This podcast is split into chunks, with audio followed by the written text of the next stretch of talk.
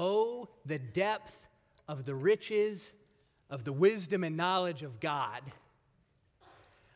Unsearchable are his judgments, and his paths beyond tracing out. Who has known the mind of the Lord? Who has been his counselor? Who has given to God such that God should repay them? For it is from him and through him and for him there are all things. To him be the glory forever and ever. Amen. Sometimes you just have to magnify God. Sometimes you just have to stop what you're doing and magnify him by crying out, Oh, how great are the riches of his wisdom and knowledge. You must magnify God for who he is and for what he does. Unsearchable are his judgments, his paths beyond tracing out. Ask yourself, who has known the mind of the Lord that the Lord has not revealed it to? Who is smart enough among all creation to know the mind of God unless God deems to reveal it to us? Who has ever provided counsel to God all knowing, God almighty, God all loving? Who has ever given to God such that God is in a position of indebtedness that he has to repay us? No, no, no. Never, never, never. Magnify him because from him and through him and for him are all things.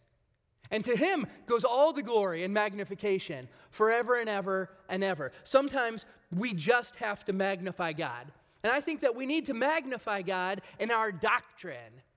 We need to magnify God with what is true about Him and about our faith. We need to magnify God with our whole self, not just part of us.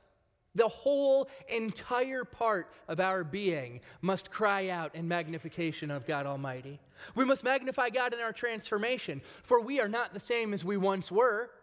And we must embrace the transformative nature of relationship with Jesus so that we magnify the triune God. We must magnify God in our relationships. Never look at yourself more highly than you ought to, but instead consider yourself with sober judgment and take carefully your view and consideration of everybody's contribution to the kingdom. We must magnify God in our congregation. It will not do to simply come and receive. You can't just come and sing. You can't just come and hear the word. You have to magnify God within the congregation, and you have to be involved. We have to magnify God with our lives. Our sermon today is going to pick up with the tail end of Romans chapter 11 and the first eight verses of Romans chapter 12. And boy, am I excited because the first two verses of Romans chapter 12 happen to be on my very short list of favorite verses in all of Scripture. They're on, they're on everybody's short list. It's fantastic, and I can't wait. I've been circling this date for a long time, looking forward to it. Everybody wants to preach Romans 12. Everybody wants to. Fact, Chris and I had to arm wrestle about who was going to get to preach Romans 12, the first half, and who was going to preach the second half. Yeah, he won. But in grace still allows me to preach the first half. Thanks, brother. He gets to preach the second half, 9 to the end of the chapter, focusing on love. And oh, it's going to be powerful. Be here and invite your friends for next week. It's going to be good. But today, we are going to read the last few verses of Romans chapter 11, the first eight verses of Romans chapter 12. So if you've got your Bibles, go ahead and flip open there now. Otherwise, you can follow along on the screen behind me. But what I want you to pay attention to as we dig into this text this morning is how everything is all about magnifying God. Magnifying God.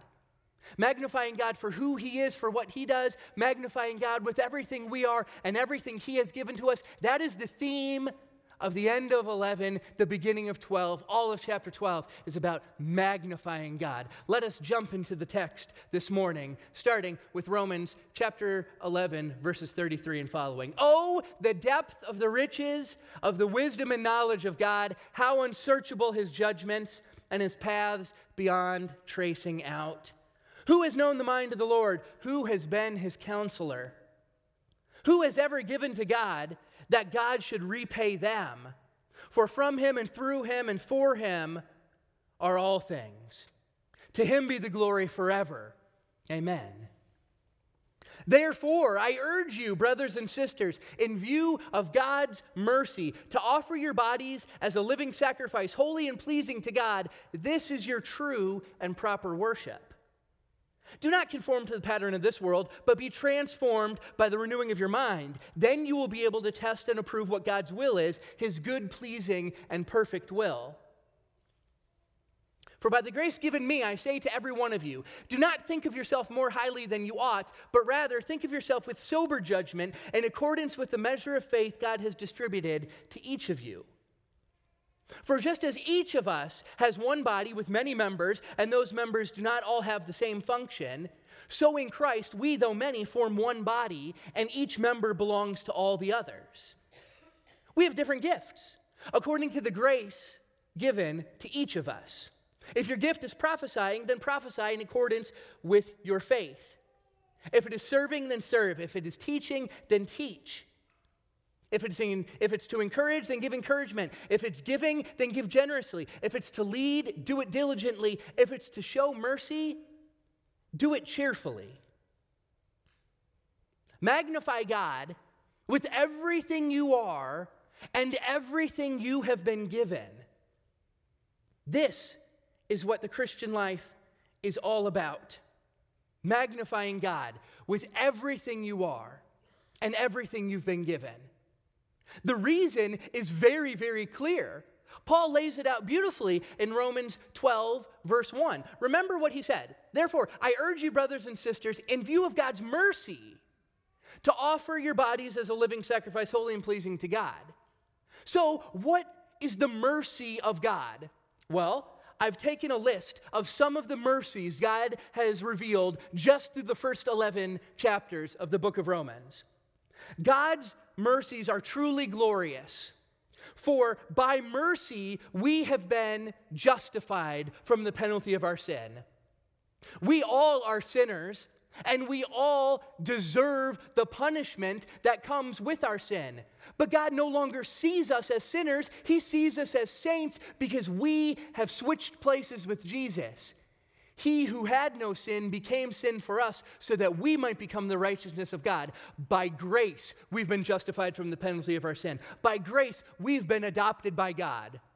No longer do we have to be aimless in the world because God's mercy has set it such that we are his sons and his daughters. By mercy, we have been made co heirs with Christ. No longer do I view myself as an enemy or even just a servant or even a friend of God. I am a co heir with Christ, and that mentality changes everything about how I live and how I magnify Him. By mercy, I have been sanctified from the power of sin. By mercy, the Holy Spirit indwells us, and He's the one who helps us in our sanctification. As we collaborate with the Holy Spirit living inside of us, by God's mercy, we can become Christ like. By God's mercy, we can grow in our Christ likeness and magnify God, the triune master of heaven and earth, in how we reflect Jesus to the world around us. By mercy, we have glorified bodies promised to us. We will not continue to suffer in this flesh. Though this flesh continues to fade away and to get older and to get sicker and less healthy and less efficient, someday our resurrection body is coming, and we, by God's mercy, will be glorified. By mercy, we are loved by God no matter what. What can separate us from the love of God? Nothing can separate us from the love of God. There is no power in any existence that can drive a wedge between God's love and us. Nothing can separate us from the love of God. These mercies are truly glorious and profound. And because of them, the Christian life is dependent upon Christian truths. We know that God wants us to live in a certain way. We know that God wants us to reflect Christ to the world around us. We know that God wants us to honor our mothers and fathers, that He wants us to honor our spouses and submit to our spouse. He wants us to be in the world, but not to be of the world. He wants many, many things for us. And the only way we can live the Christian life that God intends for us is because of Christian truths. The Christian life has a foundation. On Christ, the solid rock, I stand. All other ground is sinking sand. If you do not put as the foundation of your life the truth, then you will not have a solid foundation at all. If you put anything other than the truth, and don't forget, Jesus himself says he is the truth. I am the truth, Jesus says. He's the way, He's the life. The only way that you can live the Christian life is to base your life upon the truth of Jesus Christ. And if you do so, you recognize that God's mercies, past, present, and future, ought to have persuasive power and pull over our will. God's mercy what he's already done, what he continues to do, and what he's promised to do for us yet should dictate how we live right now. It should change our mind, it should change our will, and we therefore should want to live the way he calls us to live. But it's only because we build, we build our foundation on Christ's truth. In view of God's mercy, there's something that we ought to do. In view of all this mercy, we ought to offer ourselves as a living sacrifice. Because God wants all of us, not just our work. Now, the phrase living sacrifice is a pretty interesting turn of phrase by the Apostle Paul because, uh, as you are well aware, sacrifices need to die you have to slit the throat and drain the blood, and sometimes chop it in half, and sometimes light it on fire, and sometimes walk through this and walk that. It, has to die. And so, if you are a living sacrifice, we've got something of an oxymoron going on here. How is it that any person can live and die simultaneously? How can you be a sacrifice which requires death and yet be a living sacrifice? There's something going on that's very peculiar about Paul's admonition that we become a living sacrifice since sacrifices have to die. I think what's happening is that God wants all of us, not just a part of us. God doesn't want merely our work. He doesn't want us just to do the good things He wants us to do. In fact, that's what the first 11 chapters of the book of Romans have been denouncing again and again and again. No matter how hard you work, that will not make you right with God. No matter how good you think you are at following the law, you're not good enough, and it won't make you right with God. The only way to be right with God is to give all of yourself, not merely your work to Him. You must give Him yourself so that you accept fully His grace. That is the only way you can be right with God. God wants all of you. And if you are to offer your bodies as a living sacrifice, wherever the body goes, the non physical goes with it. What comprises a human being? A human being is comprised of both a physical aspect and a non physical aspect. Our bodies, our brains, our flesh, this is the physical side of us. But the non physical side of us, our soul, our mind, our spirit. Where our body goes, our soul follows. And so, if we are called to give our bodies as a living sacrifice, this means that God wants all of us. He wants every single part of us. If He only wanted our work, then the Pharisees would have had it right because they worked harder than anyone to be zealous about following the law, but they were not right with God. If we offer ourselves, our whole self as a living sacrifice, this is actually how we apply and make application to both Jesus Christ's greatest commandment and to his greatest challenge. Let's look at the greatest commandment for a minute. Jesus in Luke 10 27 says, Love the Lord your God with all your heart and with all your soul and with all your strength and with all your mind. That is the greatest commandment. That's what we are supposed to do. That's how we love God.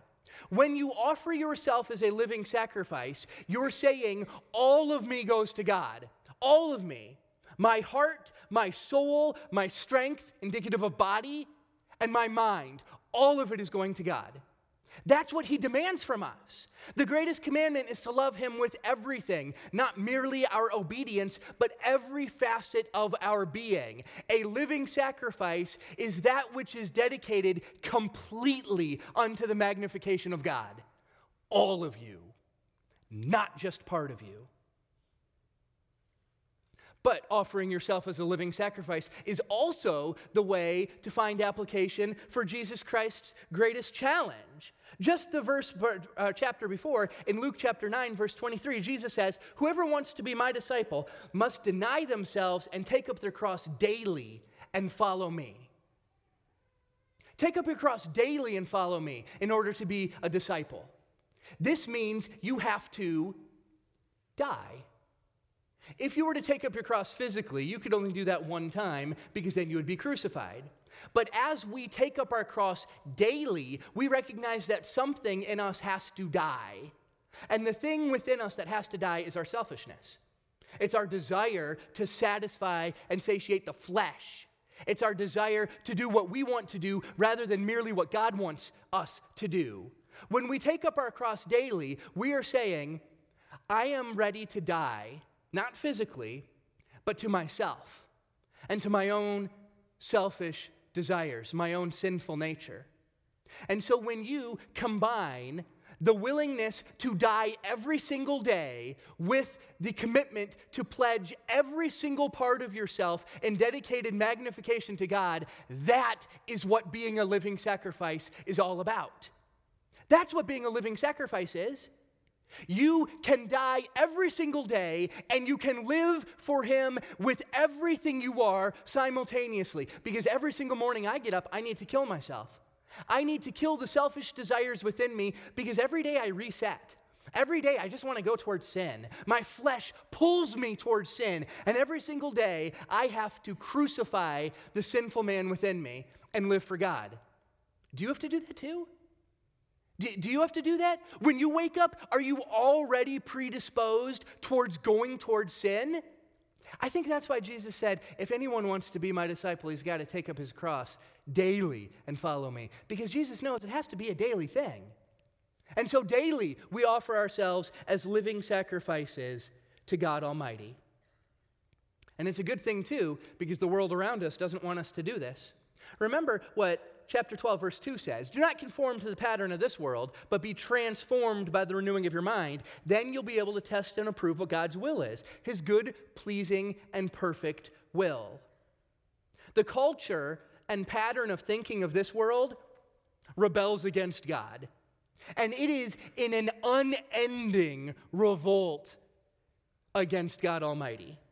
The culture keeps going farther and farther away from God. And the pattern of thinking keeps trying to make us go farther and farther away from God also. The worldly culture tries to conform us to its ungodly pattern. Oh, you know full well about this. Think about school for a minute. No longer is prayer in school officially sanctioned, and the results are disastrous. The schools actively indoctrinate people against godliness and towards worldliness. The schools actively do this, not just the universities, though there's plenty happening in the university, but even grade school is this way. And if not for the good godly teachers who still provide the good godly example, we would have no shot. But thank God for our good God. We've got lots of good godly teachers in this room who resist resist being conformed by the pattern of this world. That's what we have to do. Think about the media for a moment. You can't watch the news for a single day without hearing a story about someone who's pushing people away from religion. It happens all the time. The fella that I'm debating on March 30th is the founder of the Freedom from Religion Foundation. And every single day, his website puts out news articles denouncing Christianity, denouncing the faith, and pushing people farther and farther away from godliness. It's our job to resist. Think about the entertainment we consume. It's very hard to find wholesome, clean entertainment these days. You have to watch entertainment with a very discerning eye, and you're going to have to make the choice. There are some things that you just don't watch, there are some things you just don't read, there are some things you just don't listen to because they do not magnify God in the least. Some people are more capable of discerning and finding something appropriate in certain things, but sometimes you just have to chuck it because some of the entertainment is so awful that there is no magnification of God in that. But that's what the world wants. It's our job to resist. Resist, resist, resist. Even in the sporting world, we see people moving towards being conformed by the pattern of thinking. It will be celebrated, anybody who takes a knee today. It will be celebrated. And yet, I really hope that Patrick Mahomes has a great game. And I really hope that he wins Super Bowl MVP because when he gives his speech, he will magnify God before millions. I am magnifying God before hundreds, maybe thousands if you're listening on the internet, thank you. But he will magnify God before millions of people, whether he wins or loses.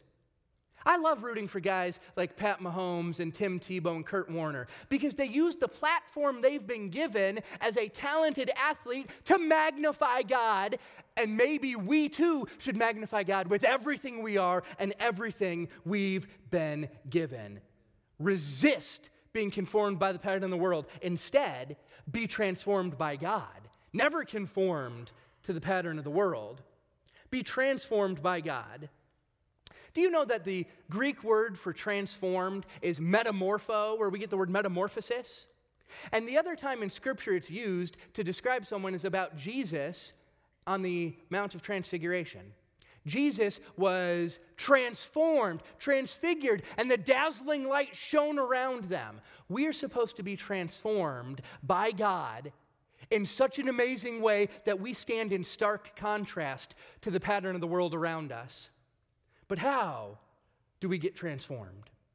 We get transformed by the power of God through the renewing of our minds. Christians must think differently. It starts with your head and then goes to your heart and then goes to your hands. The pattern of transformation starts with your mind, what you think. Be transformed by the renewing of your mind. This means that feelings and actions are insufficient foundations for the Christian life. They're insufficient. Basing your life on feelings ignores the renewing of the mind. If you ask only, How do I feel? How do I feel today? How do I feel about the music today? How do I feel about the new preacher? How do I feel about my spouse? How do I feel about my job?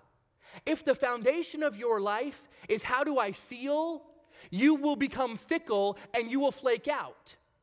It's people who say, How do I feel about the music that leave because they don't like how it was? It's people who say, How do I feel about the preacher who leave because they don't like him yelling and being super high level inspirational all the time? It's when you say, How do I feel about my spouse that leads to so much divorce? I don't care how you feel about the music. I don't care how you feel about the new preacher. I don't care how you feel about your spouse. There's something better. There's something better than how you feel, but it's not just what to do. If you base your life on actions, that ignores the renewing of the mind. If you say things like, oh, don't bother with your theology, just tell me what to do. Give me the four points on this and the five keys to that, and I'll be set. That's an insufficient foundation for the Christian life that will not do it. Because asking those questions, what should I do, is not enough. There has to be a layer of truth underneath it. The first question must be something better than feeling, and it must be something better than action. But don't for a minute think that God is against feelings or doing. God feels very passionately, and God commands us to be doers, not merely hearers of the word. God is all about feeling and doing, but that's not the foundation of the Christian life. Those are things that are stacked on top of the foundation of truth. The first question we must ask is what is true? Base life on truth. What is true here? What is true here about the music? Does the music magnify God? Yep. What is true about the new preacher? Does he read from the scripture and tell us what it says? Yep. What is true about your wife, your husband, your spouse? Did you commit to that person before God Almighty? Oh, yes, that's true. That's the foundation. And then you stack feelings and actions upon those. But feelings aren't the base because feelings don't ever exist independently of thoughts. If you want to change how you feel, change what you think. Thoughts, truth, that's the foundation. That's what we must have. And if you base your life on truth, by seeking truth daily in God's Word, you will be able to do a lot of incredible things. If you read, if you learn, if you study, and if you devote yourself to thinking, you'll be able to do a lot of incredible things. You recognize, of course, that Christians are people of the book. We invented the book, like the turn page. We're the ones who moved from scrolls to turn page because it's too hard to carry around a bunch of scrolls, so we put it all together. But I know people who don't like to read. Guess what? In 2020, you can listen. I don't care if you don't want to read it, listen to it, watch it. You have to learn. You have to study. You have to devote yourself to Christian truth because if you don't, you don't have the appropriate foundation. It starts with your head, then your heart, then your hands. But we live in a world where you can read the Bible completely accessibly in our culture today. And if you don't want to read it, listen to it. And if you don't want to listen to it, watch it. You can listen to sermons, watch sermons. You can listen to lessons and watch good lessons. And here at Glendale Christian Church, we try to provide opportunity. Not only do we get together and sing and serve and, and worship and study and learn together, but we've got adult Bible classes, little kid Bible classes. Wednesday night, we've got Priscilla Shirer studies, and we've got young adults, and we've got little kids, and I'm teaching an apologetics class. There's opportunity for you to grow and learn, and if you don't, something's wrong with your foundation, and you haven't decided to become a living sacrifice for God. If you do these things read, study, learn, devote yourself to God's truth one of the incredible things you'll be able to do is figure out God's will. You recognize that, right? One of the most complex things in all existence is what's God's will for my life? People want to know what is God's will for my life? And so, what I want to do today is show you real quickly how you can understand God's will and how we can figure out what God's will is. First, I have to say this on a very real level, every single thing that happens is God's will. Nothing that happens can happen without God permitting it to happen. He's the source of all being. Remember, from Him and through Him and for Him are all things. Everything has to be permitted by God. But you know what's very peculiar? God can permit a lot of weird things. God could permit me to quit, to sleep in, to never read the Bible again. God could do that. He permits a lot of things. That's not what we talk about when we say we want to know God's will. When we say we want to know God's will, we say things like, we mean, I want to know God's active will. What does God want? What does God want? God's permissive will is the very general sense that everything that happens, God permits. But what we mean is what is God's active will? What does God want? What does He actively want for my life? And, and it's pretty clear what He wants for, for our lives. But sometimes people don't just want God's active will, they want God's directive will. They say, Ooh, God, what's your directive will? Like, you told Jonah to go to Nineveh. Where should I go, God? And sometimes God doesn't tell you. You want to figure out God's will for your life? We can do that. But God's directive will is where He gives you a very, very specific go here to school, marry this person, take that job. Whereas God's active will is I want you to marry a godly person. I want you to go to a school in which you'll magnify me. And I want you to take the job that will magnify me. But if you want to figure out God's will, we can do it. Are you ready? I'm going to teach you today. You can know God's will by following these steps. This is how we renew our minds and understand God's will. First, study the Word of God. You want to know God's active will? 2 Peter 3 9 is a good place to start. God's not slow in keeping his promise, as some people understand slowness. He's patient with you, not wanting anyone to perish, but everyone to come to repentance. Here's God's active will repent. That applies to everybody. Here's God's active will build your life on the foundation of the gospel of the Lord Jesus Christ. Here's God's active will magnify Him with everything you are and everything you've been given. You want to know what God wants? Read His book. He tells you what he wants. But sometimes we want to know really, really specific stuff. Oh, you want to know something really, really specific or something that might not be in the book? Okay. Pray and fast as a group. If you pray and fast corporately, God is more likely to respond in an audible, amazing way than if you pray by yourself. Just read the Bible. When people of godly character get together and pray, God shakes stuff. And if that's not working, keep praying and fasting on your own. Like, you got to keep doing that yourself. Ask Him, God, what is your will for my life? He likes to give out wisdom to anybody who asks. Ask Him. He'll tell you a lot of stuff. But you have to learn how to understand what the Holy Spirit is telling you to know a lot of this. And so maybe you're still unsure. Here's what you do seek godly counsel. Get your people together that you trust and are godly and ask them, What should I do? And then do what they say. Because God has given authority to certain people to make decisions. I'm very grateful for Glendale Christian Church because we've got a very strong eldership. And I love that we've got good elders because sometimes you think, oh, what should we do? And so we ask the elders and they say, and then we do that and it's great. I love having godly elders. The godly elders have seen fit to let me join them in leadership. Andrew, help lead. And the elders said, The number one thing we want you to do is help our congregation grow deeper. I said, Okay, because that's the number one thing I like to do. It starts with the head. Get ready. We're going to do some mind stuff. And that's what I try to bring every single week because that's how it starts, because that's the foundation upon which feelings and actions are built head, heart, hands. Head is the foundation. But if you're still not sure, just start knocking on doors. Oh, which school should I go to? I don't know. You start applying to a lot of schools. And if you only get into one, I guess God's will is pretty clear. You only get that, that's the one He wants you to go to. Have fun. What if you get into all 17 you applied to? Uh oh. Guess what? Just do what you want. Just select any of the godly options. Do you understand that sometimes God will not give you a directive will, He'll only give you an active will? And that's okay.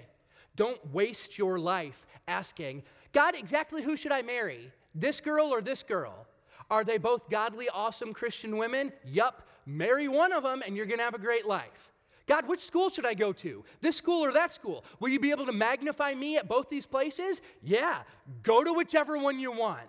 God, which job should I take? Well, I'm not sure. Uh, I'm not going to tell you exactly which one to take. Why don't you see if circumstances work out? And, and uh, maybe your wife used to go to that church, and, and, and maybe she used to live in Springfield, and so it'll feel like home before you ever even get there. And maybe the number one thing the elders want you to do is the only thing you do really, really well okay, well, this seems like it works out. But God, I guess I could still go just teach at a university. Yeah, Andrew, go do whatever you want. And I am, and it's awesome because it's God's will.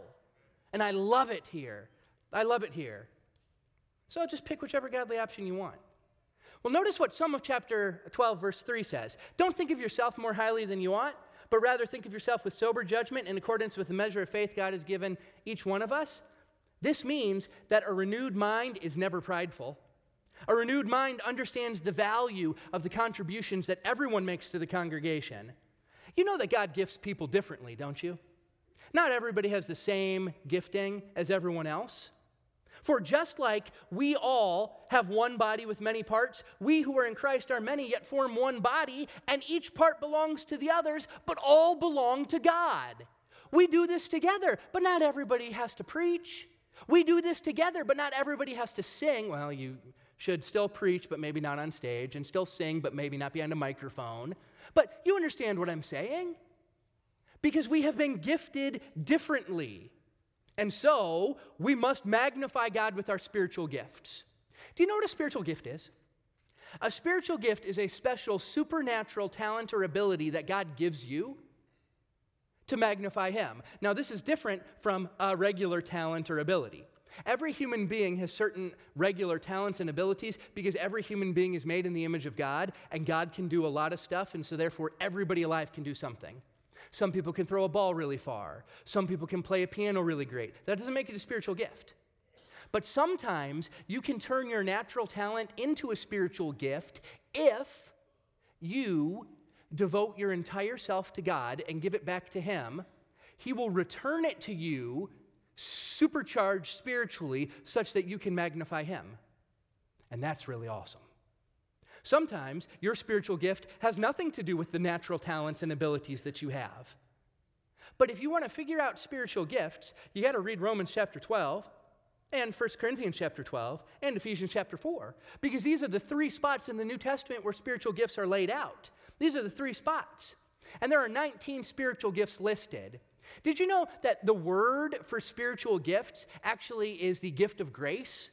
And the Greek word for grace is charis or charis. And the Greek word for gift is mata. And so you have charismata, charismatic, gift of grace, spiritual gift. 19 of them in Scripture. You want to know what they are? Administration, apostleship, discernment, evangelism, exhortation, also known as encouragement, faith, giving, healing, knowledge, leadership, mercy, miracles, prophecy, pastoring, and shepherding, serving, teaching, tongues, interpretation, tongues, and wisdom. 19. And they're all awesome. And they're all valuable. And they're all terrific. And you don't have them all, but all of you have some of them. Do you know what yours are? Some of you do. Good. But if you don't, you need to figure that out so that you can magnify God with everything you are and everything you've been given. I don't have all the gifts. Look at that first one administration. I don't have the gift of administration.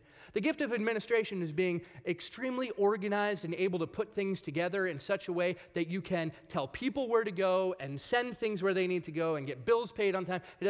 I'm so grateful that we've got Amanda who's got the gift of administration in the office. And I'm so grateful that Chris has the gift of administration because I don't want somebody without it leading our youth trips. And so we need somebody who knows how to do stuff logistically. But I do have some of the gifts. One of the gifts that I have is encouragement or exhortation. Now, encouragement or exhortation is not just encouraging somebody individually, exhorting is sort of encouraging a bunch of people at the same time. And this is where you inspire people. I think I do that. I think I do that. But I also have the gift of teaching. Teaching is where you convey information. If you have the gift of exhortation without the gift of teaching, you're nothing but a motivational speaker. But if you have the gift of teaching without the gift of exhortation, you're nothing but a boring lecturer. If you have both at the same time, you can be a powerful dynamic teacher.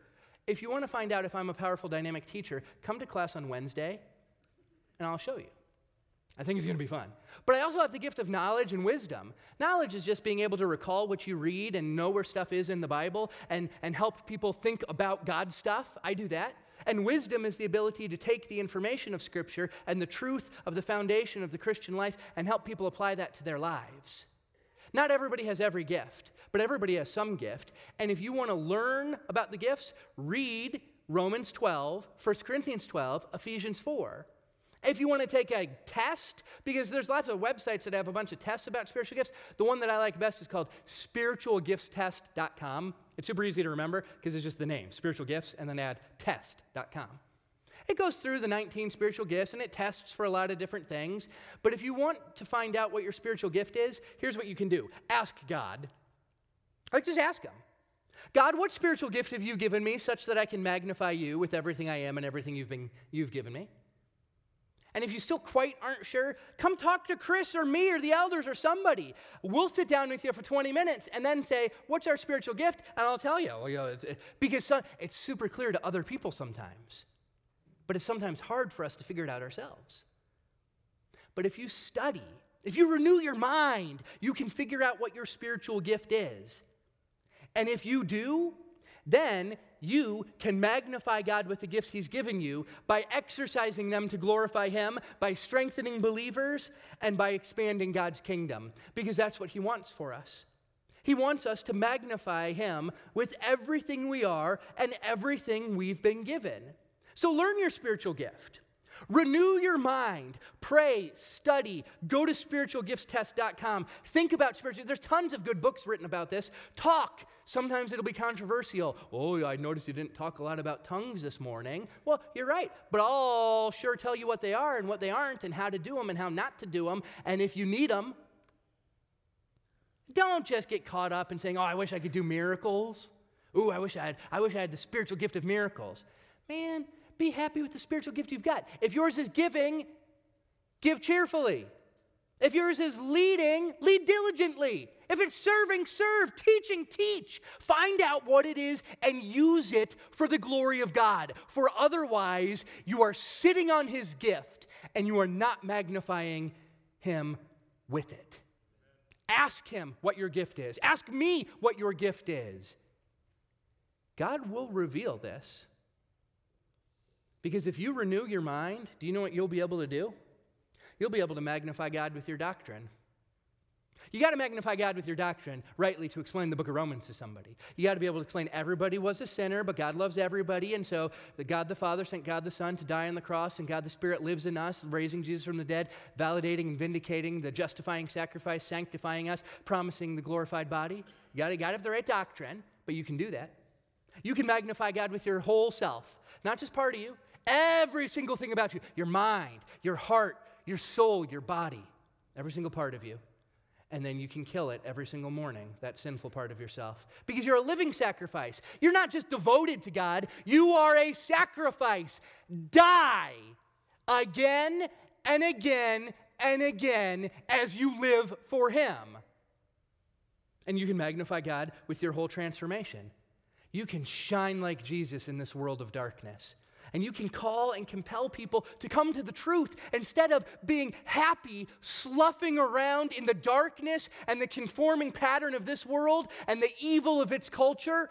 You can pull people out just by being transformed. But if you're transformed, you'll also be able to magnify God with your relationships because you won't ever look down on somebody who doesn't have the same gift as you. Oh, you only have that gift? Ha ha ha, I have this. No, no one's allowed to say that. Every gift is valuable. Every gift contributes. Every part of my body I want. I don't want to just chop off my pinky because I don't like it. Even though I use my tongue to talk a lot, I need my pinky toe for balance. And so if I don't want to fall over, I need all of them. Everybody plays a role. Never look down on yourself because you don't play a more public role. God doesn't call everybody to public roles, He calls people to give and encourage silently also. You know that, right? Behind the scenes. You can magnify God within your congregation. But tell me, how can you magnify God within your congregation if you just come and you don't serve? If you come and you receive the music, good, it's glorious. But we're not magnifying you. If you come and are inspired, good, that's nice. But I'm not here to magnify you. We're here to magnify God. So when you come, be a living sacrifice and give all of you, including your service. Not everybody has every spiritual gift. I don't have the gift of faith. Well, wait a minute, Andrew. Everybody's got to have faith to be saved, right? Like you're saved by grace through faith. Yeah, there's a difference between faith that you get by hearing the Word of God, according to Romans 10, and the spiritual gift of faith, which is a special, extra, different thing that my wife was given. Kim has a spiritual gift of faith. For seven years, I would ask her, Kim, do you think Jesus could have sinned? Not did he sin, could he have sinned?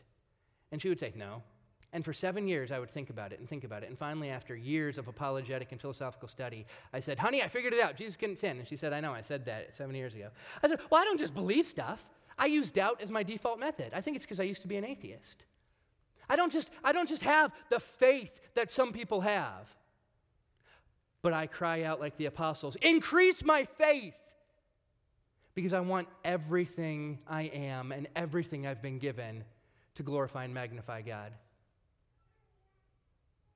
I used to be an atheist and tell people not to go to church, and I was a jerk and I was really mean about it. And then I became a Christian, and my youth minister let me give a communion meditation for the youth group one night. And I did. And when I was done giving my communion meditation, one of the moms came up to me and she said, Oh, kid, you missed your calling. You should have gone to Bible school. I thought, why? And she said, Well, clearly you like to do research, you like to think, you memorize a lot of stuff. You could do a lot of good as a preacher. You know that? I said, I don't know, maybe. And it didn't hit me till later after I met Woody that I really wanted to do this. I can't see myself doing anything else because I got to magnify God. Don't you? Would you stand with me right now? Would you stand with me? And as we close, as I get ready to pray, and as we get ready to sing a final song, and as we get ready to leave and go eat and live our day and live our Christian life and watch the game and do what we do, this is what I want you to do. This is what I want you to do. I want you to commit today, this week, to being a living sacrifice. That's what I want you to do. In view of God's mercy, and His mercy is plentiful, I want you to commit today and this week to being a living sacrifice. Say, I will die every day to my selfish nature. And I will live by devoting all of who I am to you, God, for your magnification. For that's the whole reason we're we were created to magnify Him. He made us in His image so that more of Him could get out there. You exist to magnify God.